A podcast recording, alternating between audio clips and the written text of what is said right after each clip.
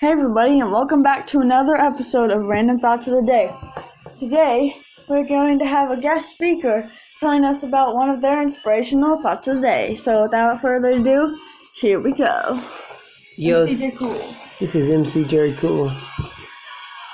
You know, we were just playing a game and I said something random. And then Nicole W. here converted the last two words of the sentence to a song. And it made me just realize you can make anything into a song.